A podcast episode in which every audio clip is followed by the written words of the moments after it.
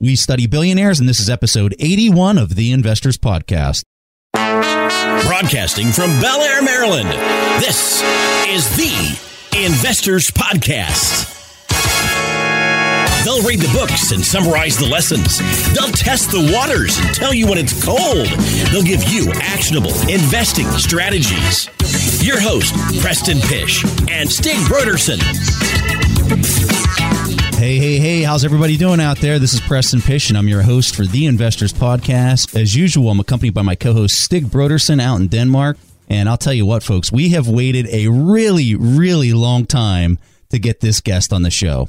And we are thrilled, absolutely thrilled to invite Jim Rickards onto our show for the Investors Podcast. So, Jim, thank you so much for coming on our show. We were beating up Trace Knippa to have you come on our show for the longest time. And I'm sure Trace sent you a message, and man, we're so excited to have you here to talk about your new book and all the stuff that you've been working on. So, thank you so much for taking time out of your day to come on the show. Thank you, uh, Preston. Thanks for inviting me. And, uh, you know, Trey's from Texas, so I wouldn't mess with him. So if he says Zig won the show, I'm there. hey, so if you don't know who Jim Rickards is, so Jim is the New York Times bestselling author of Currency Wars, The Death of Money, Jim is a graduate of Johns Hopkins University, the Paul Nitze School of Advanced International Studies with a degree in international economics. He has a master's in taxation law from New York University and a doctorate in law from Penn University. Jim, it's so impressive, your background. What's even more impressive, if you ever want to see more of Jim Rickards, simply turn on your TV. He'll be on Bloomberg, he'll be on CNBC Squawk Box. Jim, thank you again. Let's just go ahead and cut right to the chase. We have a bunch of questions here, and the last thing I want to do is waste any of this time. So, Jim, I've read all four of your books. And I think the, probably the thing that's most impressive about reading your books is if you look at the publication date of when it, they've been published and you look at what you said was going to happen within a year or three years or whatever, every single thing you've written in these books has happened. And for me, that's kind of mind blowing to have kind of that foresight but have there been investors that have helped you to kind of piece this together and the framework that you understand and how the market works? People like maybe Warren Buffett or Ray Dalio, Stanley Druckenmiller. I know you're friends now with Jim Rogers because I just read your recent book where you talk about Jim, but talk to us about these people that maybe have really influenced the way you think. Well, it's a great question, Preston. I have definitely um, benefited and been influenced by other investors, other authors, scientists. Uh, no one, uh, you know, works in a vacuum, or at least you shouldn't. Uh, you should try to learn as much as you can from as many people as you can. The folks you mentioned, you know, Ray Dalio, Warren Buffett, uh, Stanley Druckenmiller, Jim Rogers. I've met a few of them. I know Jim Rogers pretty well. All obviously incredibly successful investors. I would say that the people that have influenced me the most, it's a combination of actual billionaires who are very, very successful traders. So there's, there's nothing that speaks for itself. If you make you know several billion dollars as a, a, trader. You know you know what you're doing whether you can put it in scientific terms or not that's someone uh, we should pay attention to. And also economists uh, but also scientists. I bring a lot of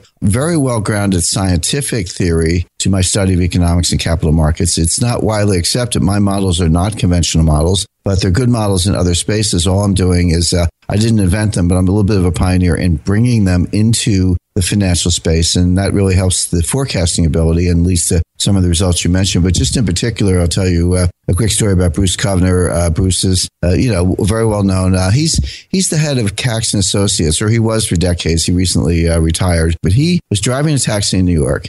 Took five thousand dollars on his Mastercard, started trading futures, uh, got tutored, if you will, by Commodities Corp, which is down in Princeton, New Jersey turn that into uh, a personal fortune of over $5 billion. I worked for him, I had the privilege of working for him for a few years. The group I was working with were heavily, heavily quantitative. They were PhD mathematicians. They were actually former partners of mine from long term capital. So we had a little bit of a rough patch, a little bit of a drawdown, and Bruce would uh, we were in Greenwich, Connecticut. He drove up from New York, sat down with us in, in uh, our offices, and said, "Okay, you know, let's find out what what happened here. How we guys, how are you guys going to bounce back?" And um, my my associates, who were all brilliant, like 170 IQs, started talking about delta and vega and theta and gamma and all these Greek letters that denote particular terms of capital markets. And Bruce just cut them off. He said, if you guys don't start speaking English in five minutes, I'm shutting down this operation. Preston, I feel like an anthropologist who goes out in the jungle and listens to all the quants and the Wall Street types and then comes back to everyday Americans and translates from the native language. But that was a memorable encounter. But uh, yeah, I, I, read a lot of, um, uh, usually a lot of behavioral economics. So obviously Daniel Kahneman, Amos Tversky, uh, Dan Ariely. And uh, in terms of economists, very heavily influenced by Joseph Schumpeter.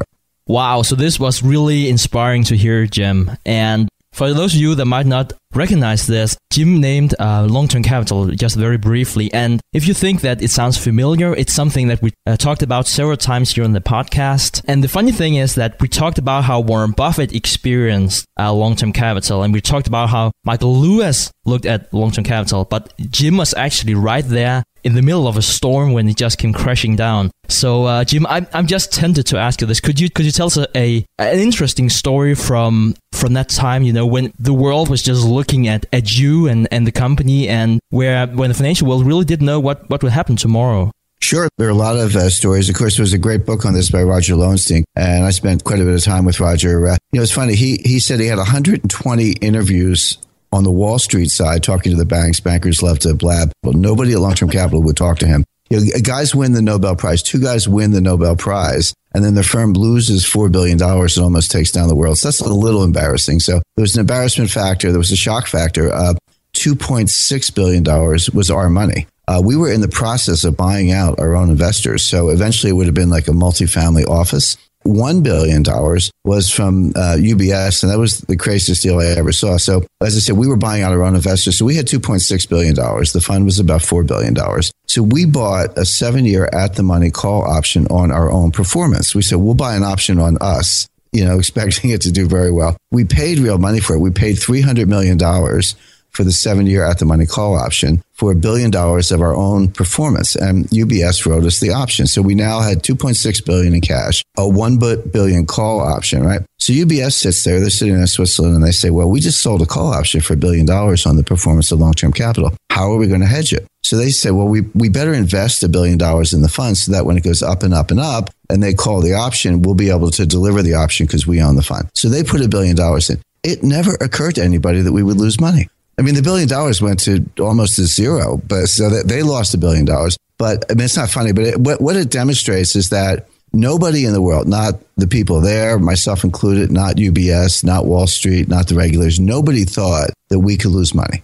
We were just going to make money. The only question was how much. So $3.6 billion was either us or UBS. And then there was about $400 million from a couple other firms. But one of the reasons we weren't tarred and feathered is because most of the money we lost was our own money or our, our friends at UBS. But on a, on a serious note, what people don't realize, what did not come out of the books, what did not come out of all the studies that were done on it was how close the entire world was to shutting down those capital markets. We were hours away, hours away from every stock and bond market shutting down. And that that's not about us. That's about the fragility of the system, the interconnectedness of the system, the opacity of derivatives, the leverage involved. You know, people say Wall Street bailed out long term capital. Not really. They bailed out themselves because we had $1.3 trillion of trades with Wall Street. And I like to say if we had gone to zero, we were on our way. We were days away. But if we had gone to zero, I would have just slept in the next day. You know, you start looking for another job. The 1.3 trillion would have flipped over to Wall Street. It's like, hey, okay, now you guys own it. What are you going to do?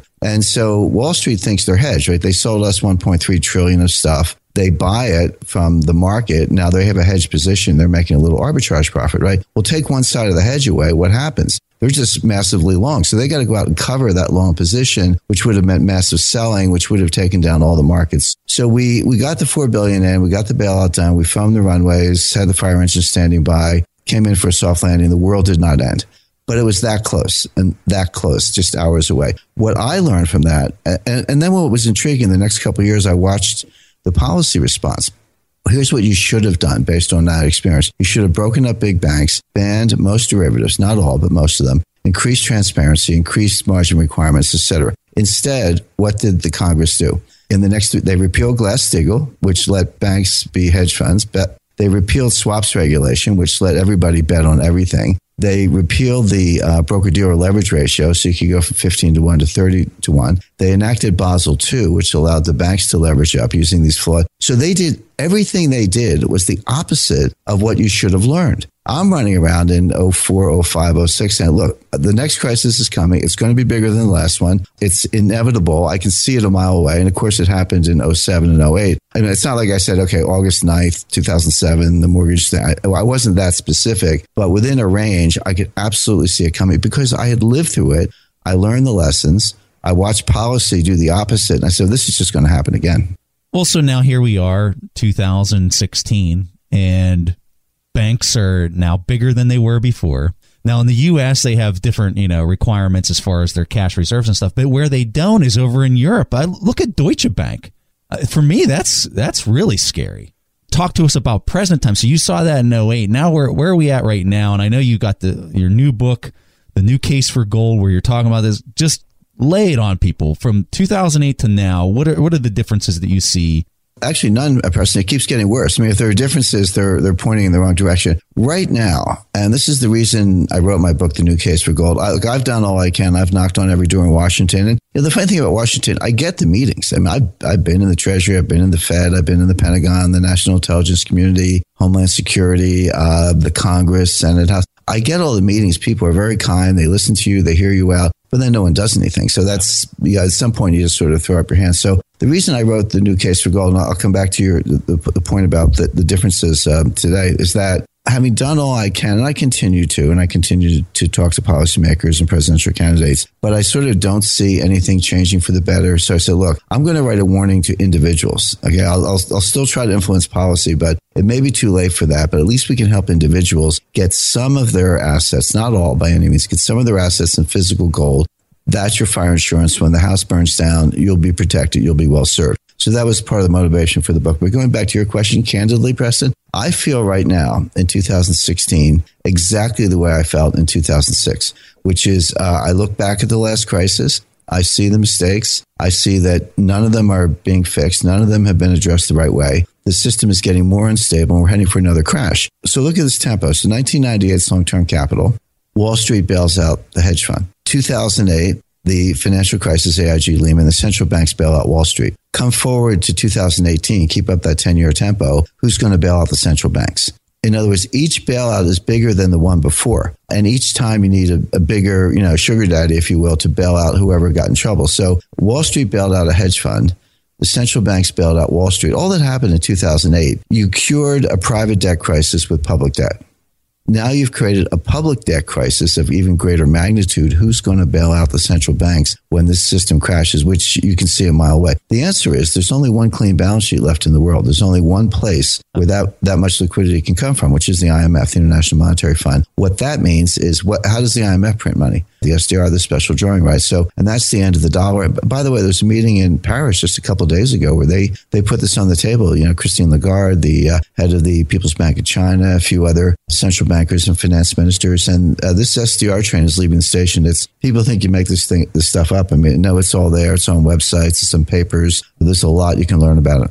Uh, yeah, the IMF is a strange institution, but extremely powerful. Lots of U.S. influence behind the scenes. China is becoming more influential but they wanted to uh, basically get out of Greece. They they have a history of not taking losses. Uh, they only lend. They want to be the senior preferred lender. They want to be the first one paid, the first one to get out. They're, they're supposed to be sort of a bridge lender or a swing lender, not the permanent capital, if you will, if you think of it in uh, corporate finance space. Of course, a lot of that is just for show. I mean, they are the most politicized financial institution in the world. All you have to do is look at Ukraine, right? Ukraine's got billions of dollars of IMF loans, no hope of repayment, completely uncreditworthy no sustainable program. But they got the money because of uh, the new Cold War, if you will, between the United States and Russia. So we're propping up our side of that. You know, we're propping up Western Ukraine and Kiev. Just as the Russians are intervening and propping up uh, Donetsk and, uh, and Eastern Ukraine, so this is a this is a good example of how finance is used in the battle space. So people are shooting at each other and they're financing each other, and one is uh, side by side with the other.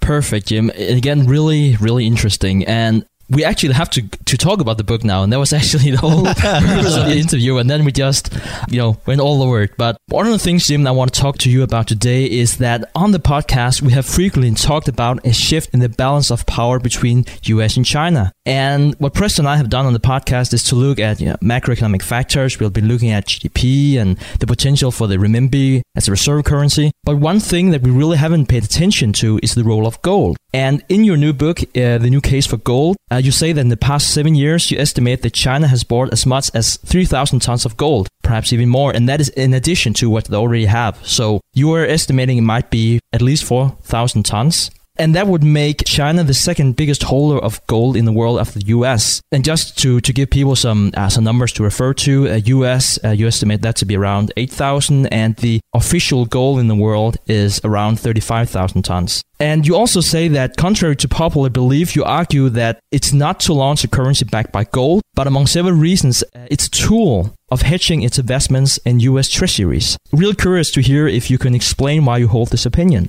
Sure, Stig. I'd be glad to. Uh, you know, I um, a, a, lot of my book, The New Case for Gold, and a lot of what I do in writing and interviews and so forth is explaining to people how gold is money, how gold should be in your portfolio, how it will preserve wealth, etc. That debate's been going on a long time. There are kinds of arguments, pro and con. I talk about them in my book. I take the arguments against gold and I shoot them down one by one, and we can talk a little bit more about that. Because uh, to me, that's a good starting place. Because if you raise your hand and say something positive about gold or gold should be in a portfolio. People are just ready to shoot you down. They're like, oh, you're, you're a wing nut, you're a gold nut, you're a Neanderthal, you don't understand money. And here's why. And they give you all these reasons. None of the reasons hold water. I heard an interview last night with Lord Skidelsky, who was the, uh, the very distinguished economist, author, researcher, wrote the definitive biography of John Maynard Keynes. And he said, well, you know, you can't have a gold standard because there's not enough gold. And I almost fell off my chair. I mean, it's completely untrue. There's always enough gold. It's just a question of price. I explain that in my book. But to see really brilliant, distinguished individuals repeating the same flawed arguments just shows how embedded they are. So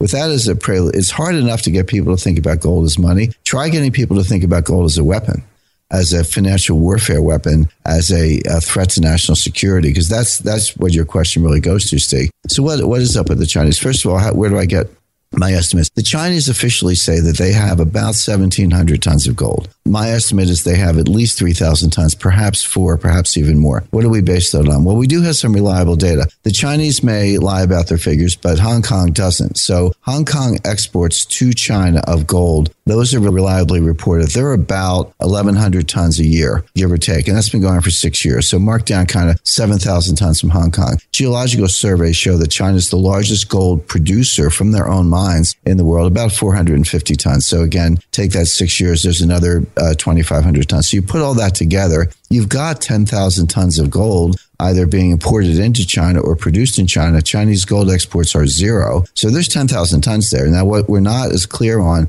how much of that went to private consumption, individuals? Because the Chinese love gold. I've been there and seen these gold boutiques. They open, they're open all hours of night. They're lit up like Times Square. You've got gold hostesses in long silk dresses walking around with trays of bars, coins, jewelry. So the Chinese love gold. How much is private? How much is uh, government? Uh, it's hard to know, but I would estimate the government's at about 30%. So, uh, and I, I have that from um, um, a Swiss source, uh, head of the world's largest gold refinery, and he talks to the Chinese every day. So if you take 30% of 10,000 tons, there's 3,000 tons. So that's, that's my estimate. But if I'm wrong, I'm probably wrong on the low side. The actual number is a lot higher. So, so here's the point. Why is China acquiring 4,000 tons of gold?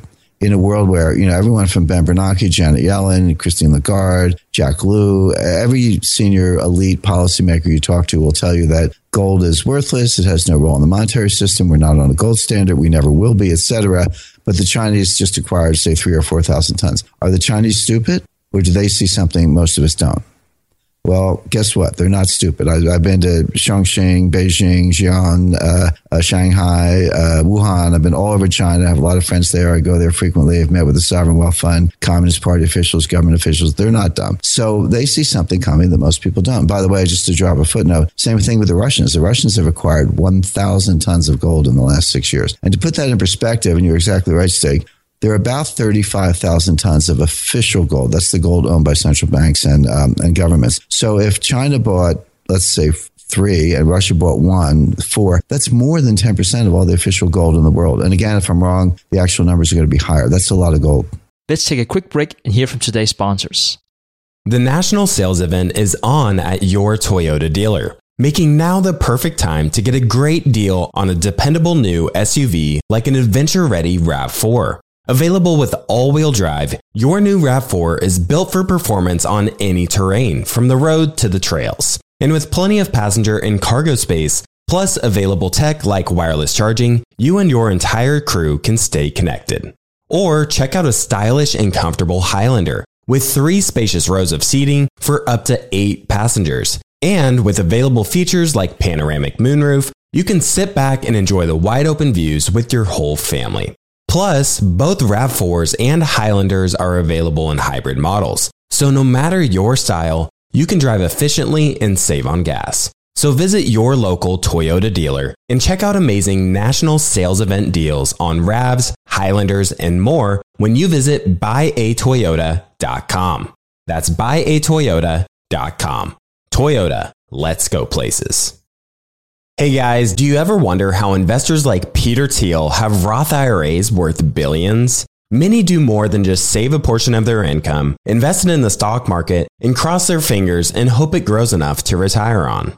The secret is they use something called a self directed IRA, which has all the tax advantages we love, but with a twist. Instead of being stuck with stocks, bonds, and cookie cutter options, a self directed IRA with New Direction Trust Company allows you to invest your retirement savings in what you know and what you're passionate about. From real estate to startups to gold and silver, there are nearly unlimited investment options. You could even finance and set the terms of a loan. You name it, NDTCO will help you fund it. We're not saying you'll be the next Peter Thiel, but we're not not saying that either. Because his secrets are now your secrets. Check out New Direction Trust Company and self directed IRAs today at ndtco.com and unlock the potential of your retirement savings. That's ndtco.com. The dream of owning a vacation home can be daunting. From finding the best guests to the maintenance to organizing the cleaners after every guest stay. With Vacasa, they make that dream into a reality. As a full service vacation home management company with vacation homes in key destinations across the US, they know how to make owning a vacation home easy and profitable. On top of proactive property maintenance visits by professional local teams, a data driven booking platform, and around the clock support, homeowners earn on average 20% or more revenue from their vacation homes. Vacasa makes vacation home ownership easy. If you're looking to make more from your vacation home by doing less, partner with Vacasa at vacasa.com. That's vacasa.com to get started on your dream of owning a vacation home. All right, back to the show. Because one of the things you also talked about is Bretton Woods our new Bretton Woods if some things should go tell terribly wrong and the monetary system as we know today simply needs to be uh, looked at again from all the, the major powers. You're saying that gold, if the new currency will be backed by gold, China will also have an equal say because right now the way uh, it works, for instance, with IMF, that what you point out is also created with the intent of curing the, the gold standard system. The US has a veto. So you're also saying that if something should go wrong, China would perhaps have an equal say to the US in the new world with a new currency system that's part of the dynamic, and you're exactly right, Stig. So the way I think about it, imagine a horse race. You know, you got the Kentucky Derby, and all the horses are in the paddock, and they uh, the you know, trumpet blows, and the paddock opens, and here come the horses running around the track. And think of them as currencies. There's the dollar, there's the euro, there's the yen, there's the yuan. But you got two other horses in the race: gold and special drawing rights, or the SDR. Just to uh, just to clarify, the the special drawing right, the SDR, that's world money. So the Fed can print dollars, Federal Reserve can print dollars.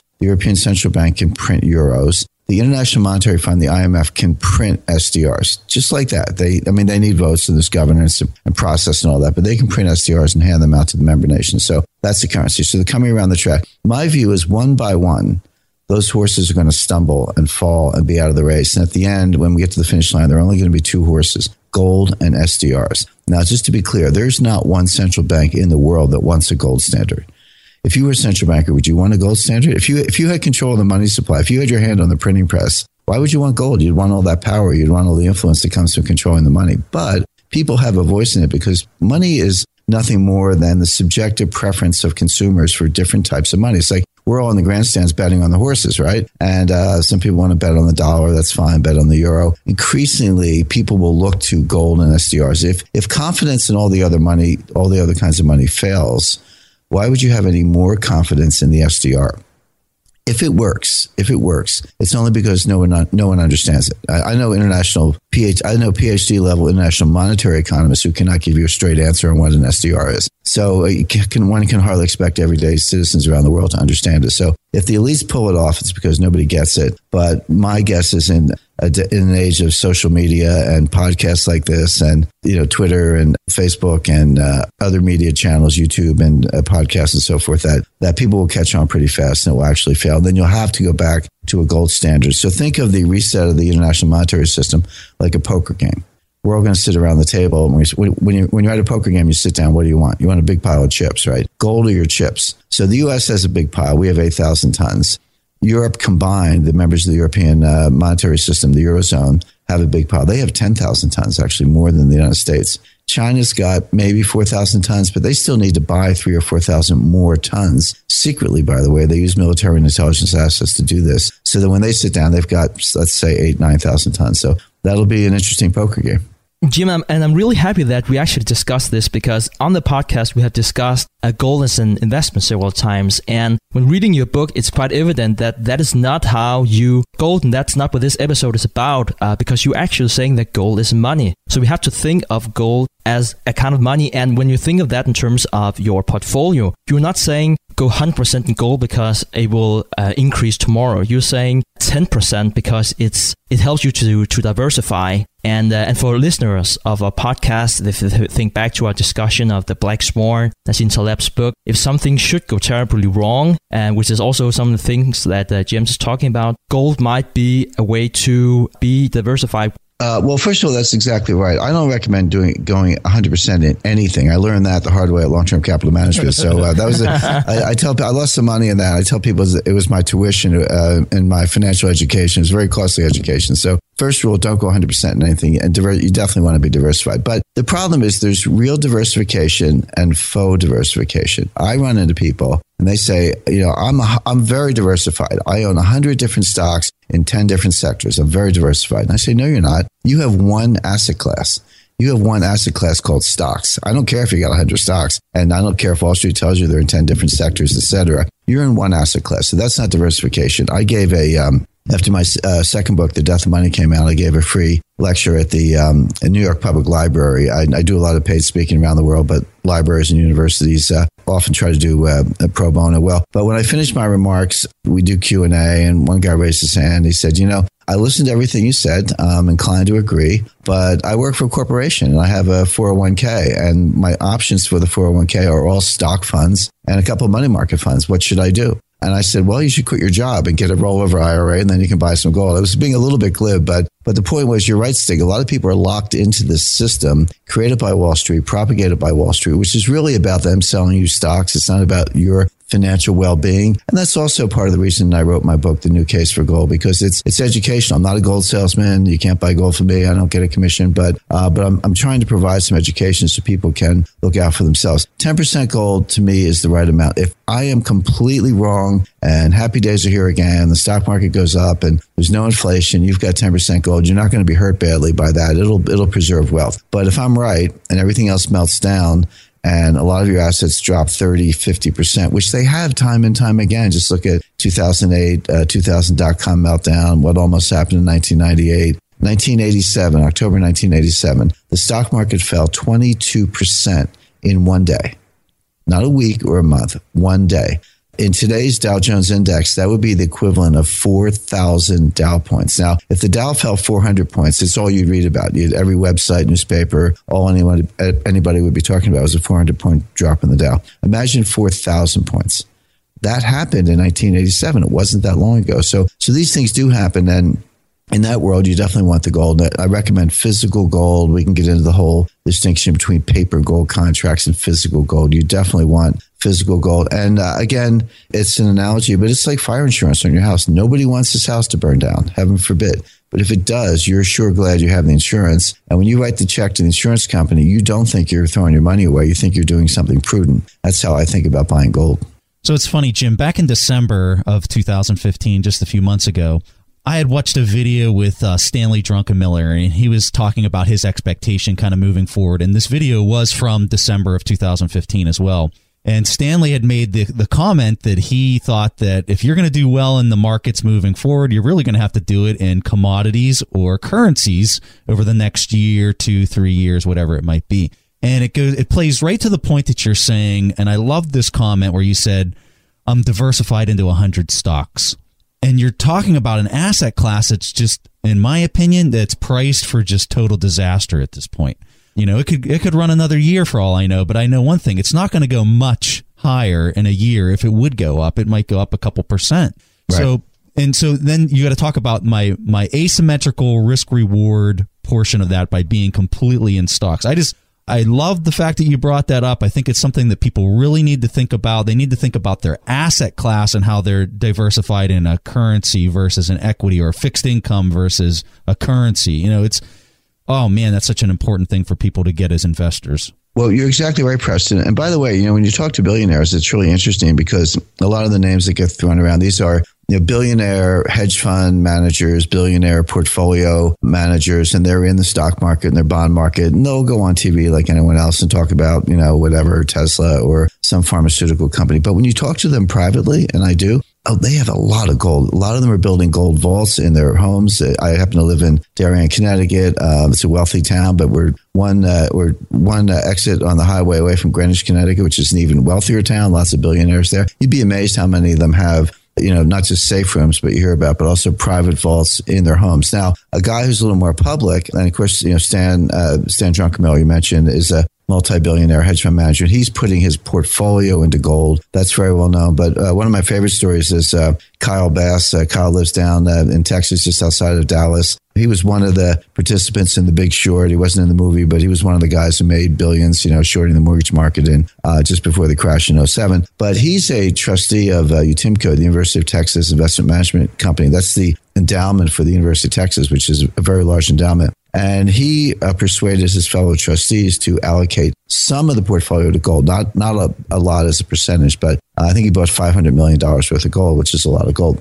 They bought it from Hong Kong Shanghai Bank, which is a major dealer, and their vault is at 39th and 5th Avenue. It's, yeah, it's right there. It's actually right next to the New York Public Library I mentioned earlier. So Kyle called them up and said, uh, I, I dinner with him in Dallas. He told me the story. He said, he called them up and he said, well, I want to come see my gold, the, the gold of Texas, in other words. And they were, well, you're kind of being a pain in the neck. He said, no, I want to see, we paid for it. I want to see the gold. They said, all right. So after some uh, delay, he got into the vault and he said, where's my gold? And he goes, well, some of it's over here and some of it's over there. It's, he said, no. I'm coming back. I want my gold in one place. I want serial numbers on the bars. I want to manifest. I want to be able to go, you know, bar by bar and make sure it's all here. He said, I'll be back. You do it. So they agreed, but again, they were like, "You're obviously a pain in the neck uh, kind of customer." So he went back the second time, and yeah, the gold was all there. There was no uh, no wrongdoing, but it just goes to show you how cavalier the banks are about gold and how adamant Kyle was about actually getting his gold. I love that story. That's awesome that you had that personal uh, experience with him. That's pretty cool. Let's take a quick break and hear from today's sponsors. The national sales event is on at your Toyota dealer, making now the perfect time to get a great deal on a dependable new SUV like an adventure ready RAV4. Available with all wheel drive, your new RAV4 is built for performance on any terrain, from the road to the trails. And with plenty of passenger and cargo space, Plus, available tech like wireless charging, you and your entire crew can stay connected. Or check out a stylish and comfortable Highlander with three spacious rows of seating for up to eight passengers. And with available features like panoramic moonroof, you can sit back and enjoy the wide open views with your whole family. Plus, both RAV4s and Highlanders are available in hybrid models. So no matter your style, you can drive efficiently and save on gas. So visit your local Toyota dealer and check out amazing national sales event deals on RAVs, Highlanders, and more when you visit buyatoyota.com. That's buyatoyota.com. Toyota, let's go places.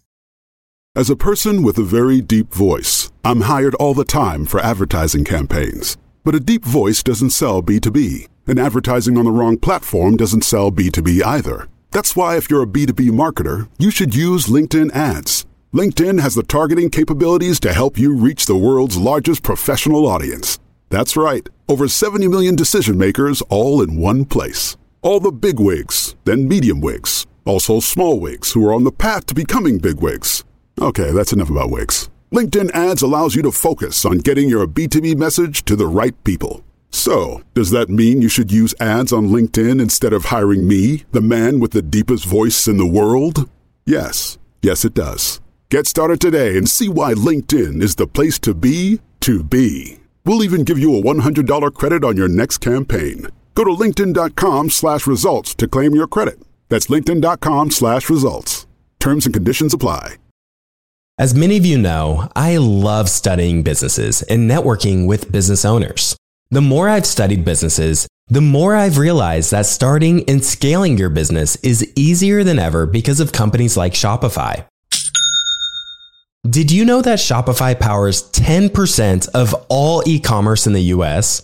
Shopify is the global force behind Allbirds, Rothy's, and Brooklinen, and millions of other entrepreneurs of every size across 175 countries. Shopify is the global commerce platform that helps you sell at every stage of your business, from their all in one e commerce platform to their in person POS system. Wherever and whatever you're selling, Shopify's got you covered. Shopify even helps you turn browsers into buyers with the internet's best converting checkout, up to 36% better compared to other leading commerce platforms. What I personally love about Shopify is that it's the turnkey solution to kickstart and grow your business. And they are totally committed to giving you the necessary tools to succeed as a business owner. Plus, they have an award winning customer support team there to help you every step of the way. Because businesses that grow, grow with Shopify. Sign up for a $1 per month trial period at shopify.com slash WSB. That's all lowercase. Go to shopify.com slash WSB now to grow your business no matter what stage you're in. That's shopify.com slash WSB. All right, back to the show. Hey, so I'm curious now that we're talking about Kyle Bass, and I, we really will get to some of these questions we had typed up, but Kyle's play on the yuan, shorting the yuan. I'm curious what your opinion is on that because he's been getting beaten up, I think, since he put that on. Oh yeah, the People's Bank of China woke up a couple weeks ago and punched him in the nose just to uh, see. Here's the thing: Fundament, uh, Kyle has got the analysis exactly right, and I can explain why. And he's going to make a ton of money on that trade. But if you, and he's a good guy. If you ask me what mistake did Kyle make, Kyle was way too public. He was on CNBC and Bloomberg and every show you can think of. And this trade got dubbed the new Big Short. Of course, the reference to the Big Short, the movie on the Michael Lewis book about um, guys getting out ahead of the uh, the mortgage crisis. So fundamentally, he's right. He will make a ton of money, but by being so public, uh, and and this is important, uh, Preston. Everything in China is about face. It's all about face. You can win or lose in the markets, but don't make people lose face. And what he was doing by being so public, he was causing the People's Bank of China and the, the Central Committee of the Communist Party, the Politburo, to lose face. So they just they went out one day and just arbitrarily increased the value of the yuan. They basically bid up bid up the yuan by dumping dollars, buying yuan, bid up the price on a mark to market basis. That caused large losses for Kyle in the short run, and they were very public about that. So that was the way of them regaining face. So we, we think we're we think we're talking about fundamental analysis and markets and profit and loss. But what we're really talking about is Texas culture versus Ego. China. E- ego, right? You're talking about Texas culture is in your face, and China is all about not losing face. So you got a Texan and a Chinese. I mean, that's crazy. I mean, that, but that's what's going on. So I would just, I would have, uh, Kyle just, Kyle does not need any advice from me, but my advice would have been great trade guy. Just keep it to yourself. So, uh, but but just to spend a minute on why Kyle's right, because uh, you know it's, it's it's a funny story, but he is fundamentally right. There's something in economics called the impossible trinity. And this was a theory developed by uh, Mundell and Fleming in the early 1960s, and Robert Mundell later won the Nobel Prize for his work in international economics. And he said that a country, there are three sort of goals you can have uh, in terms of um, uh, the central bank and uh, foreign exchange policy, but you can't have all three. And the three are an open capital account, a fixed exchange rate, and independent monetary policy. Everybody wants an open capital account because it shows you know, money can come in and out. You're an attractive destination. Fixed exchange rate is, in theory, stable. And independent monetary policy, dial it up and dial it down. So everybody wants all three, but you cannot have all three. You can have two out of three. And the reason has to do with the fact that if you're pegging your currency to somebody else, but you move your monetary policy in a different direction, like you ease when they're tightening, the money is going to come out of your economy because you have an open capital account.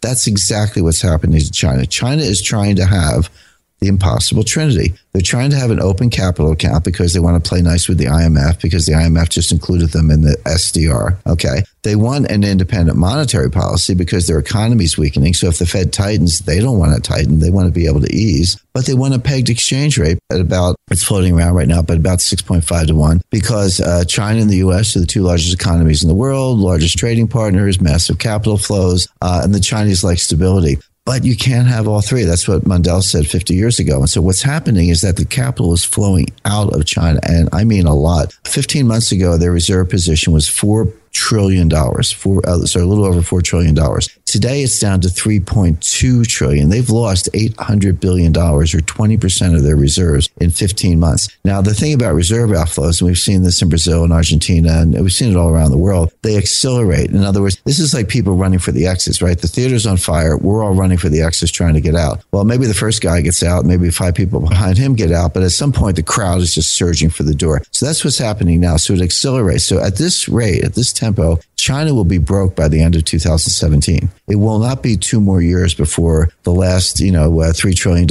runs out the door. Now, obviously, that's not going to happen, right? That's China's not going to let that happen, but it is happening. So what are they going to do to stop it? They have to bust one of those three legs of the stool. You got three legs of the stool.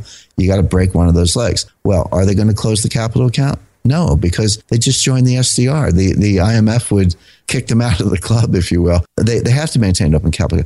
Are they going to give up independent monetary policy? No. The Fed is on a path to tighten. It's, it's an irregular path, but they're not going to raise interest rates at a time when their economy is sinking. So there's only one thing left to value the currency. So it's as close as you get to a sure thing in international economics. That's what Kyle has figured out. That's the bet he's placed. He'll be right in the long run, but it doesn't mean he's right in the short run. So China is putting on a brave face. Uh, you know, back to the concept of face. They actually strengthen the currency just to send him a message saying, "Hey, this is not a one-sided bet." But at the end of the day, they're going to have to devalue because they cannot do anything else. I'm sorry, I have to ask one more question that is not on the list here, and it's about Japan. Jim, I see Japan in this situation where this is looking like this is getting really grim really fast. And I mean, like in the next quarter or two, that they might have something really devastating happen over there. Do you kind of see it in the same light as far as their equity market and just, I mean, it's getting really bad. Well, I do, Preston, and uh, with a footnote, and let me explain. So, the basic story on Japan is awful you know, major developed economy, high tech, et cetera, they have the highest debt to GDP ratio of any developed economy, well over 200%. Now, the U.S. looks like a train wreck to me. We're about 100%, right? They're more than 200%. They're, they're worse than Greece. Greece's debt to, to GDP ratio is in the kind of high, uh, mid 100s. They control, uh, in Japan, I'm sorry to interrupt you, but Japan, they control their currency where Greece wasn't in that situation. That's really kind of the thing that led to their, is that correct? That's one difference. They print their own. They print a money that people want, whereas Greece can't print it. People do want euros, but Greece doesn't print euros. The European Central Bank, so they don't have control of their own currency. That's correct. That gives them more degrees of freedom, and also their bond market, by and large, is owned by domestic institutions. So this is a problem for the United States. A lot of U.S. bonds are owned by foreigners. They're owned by the Chinese, and actually the Russians have some, and institutions around the world. So, so the U.S. is a little bit vulnerable to a loss of confidence by foreign investors. Japan, much less so. So the bad news is very high debt to GDP ratio. Uh, awful demographics. They have not only an aging population, which is not great for productivity, but a declining population. It's not the birth rate slowing down; they're actually losing people. So, uh, so declining population, aging population, high debt to GDP ratio, and a stagnant economy. They've been in a depression for almost 30 years with occasional technical recessions in the middle of that. So that story is a mess. On the other hand, people have been reciting that story for 25 years and they've been wrong. That is to say, Japan has not collapsed. And this, this trade you're talking about, Preston, kind of short Japan, you know, short Japan equity, short Japan debt, it has a nickname. It's called the Widowmaker because so many people have lost so much money shorting Japan and being wrong that people get carried off feet first in the trade now. So your question is, okay, but what about right now? Is this uh, is this thing about to turn? I think it might. I think it might for a couple of reasons. Number one, there is a limit. It hasn't been reached in the last 25, 30 years, but we may be getting close to it. We're starting to see signs. The other day, uh, a couple days ago, the volume in 30 year bond trading in Japanese government bonds was zero.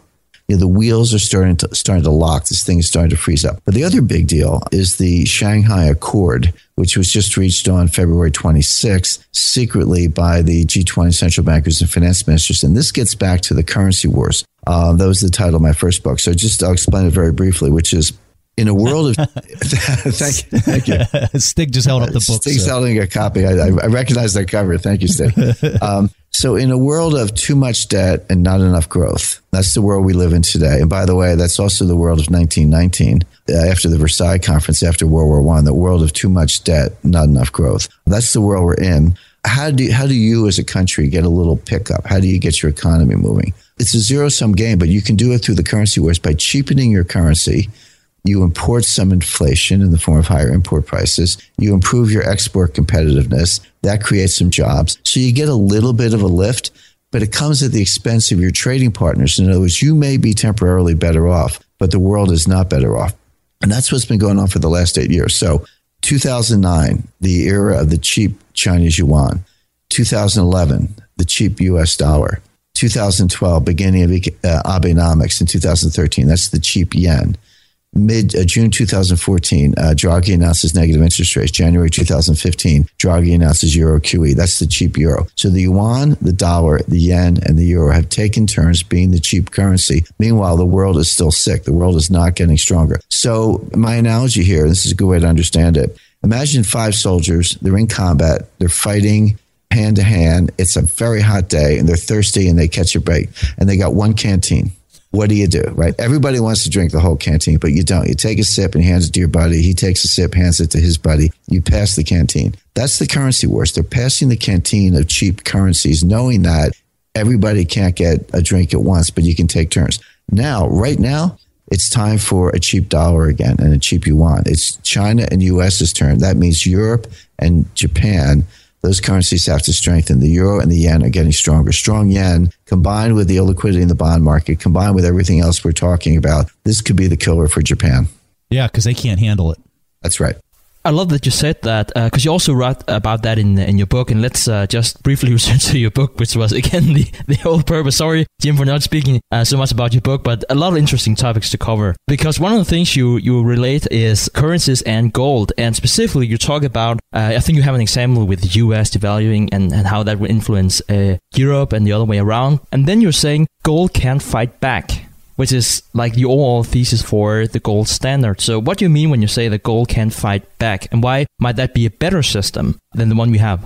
So the, the currency wars uh, go back and forth the way I described it. When you coordinate it, as they do sometimes, that's passing the canteen. But there's another metaphor, which is, uh, you know, two kids on the seesaw. I, am up and you're down. Well, if I go down, you're going to go up. And it can't be any other way. I remember in 2012 when, uh, you know, Paul Krugman and Joe Stiglitz and Nouriel Roubini, everyone was running around with their hair on fire saying the euro is going to collapse. Greece is going to get kicked out. Spain should quit the euro, go back to the peseta, devalue, lower their unit labor costs, northern tier, southern tier, etc. I said, nonsense. I said, none of that is going to happen. Nobody's getting kicked out of the euro. Nobody's leaving the euro the Euro will add members, which they have. There were 16 members at the time. Today there are 19 members, several applications pending. The Euro is strong and getting stronger. And, and I base that on the fact that, well, two things. Number one, the Eurozone has never been an economic project. It has always been a political project. 1992, Margaret Thatcher was bitterly opposed to German reunification. And she said, because every time the Germans get together, they take over Europe. Why would we want that? And she was exactly right. They got together. They're taking over Europe, not with a blitzkrieg, but with financial warfare. So this is, I call it the Fourth Reich. Basically, Germany peacefully using economic means is establishing hegemony over Europe. So that zone is not breaking up. But what it means is a practical matter is that the euro is going to get stronger, which means the dollar has to get weaker. That's this seesaw effect where not everybody can uh, can weaken at once. But there's one exception to that. If you think of gold as money, you see, how do I fight back? If I want to cheapen the dollar, how do I do it? I defer interest rate hikes. I print more money. I do QE. I use forward guidance. These are all the tools. Same thing in Europe. If I want to cheapen the euro, how do I do it? Print more money, uh, go to negative interest rates, you know, etc. There are tools. So it goes back and forth and back and forth. Gold can't fight back. You can't print gold. You can't change the, uh, the gold has no yield, so you can't make it negative. You can't talk about the forward value of gold because you don't control it. So all the tools in the central bank toolkit don't apply to gold. So there is one way and only one way for every currency in the world to cheapen at the same time. And that is if they cheapen against gold, which means a higher dollar price for gold, a higher euro price for gold, significantly higher in the long run. So gold wins the currency wars because it, it basically uh, won't fight back. And uh, it's the only way that the whole world can devalue at once, which is against gold. As you can probably hear, we could discuss forever with Jim. So next week you will hear the second part of the interview. Here we're actually talking a lot more about gold than we did in this episode. That was what we had for this weekend, and Preston and I can't wait to share the second part interview with Jim next week. Thanks for listening to The Investors Podcast. To listen to more shows or access to the tools discussed on the show, be sure to visit www.theinvestorspodcast.com. Submit your questions or request a guest appearance to The Investors Podcast by going to www.asktheinvestors.com. If your question is answered during the show, you will receive a free autographed copy of the Warren Buffett accounting book. This podcast is for entertainment purposes only. This material is copyrighted by the TIP Network and must have written approval before commercial application.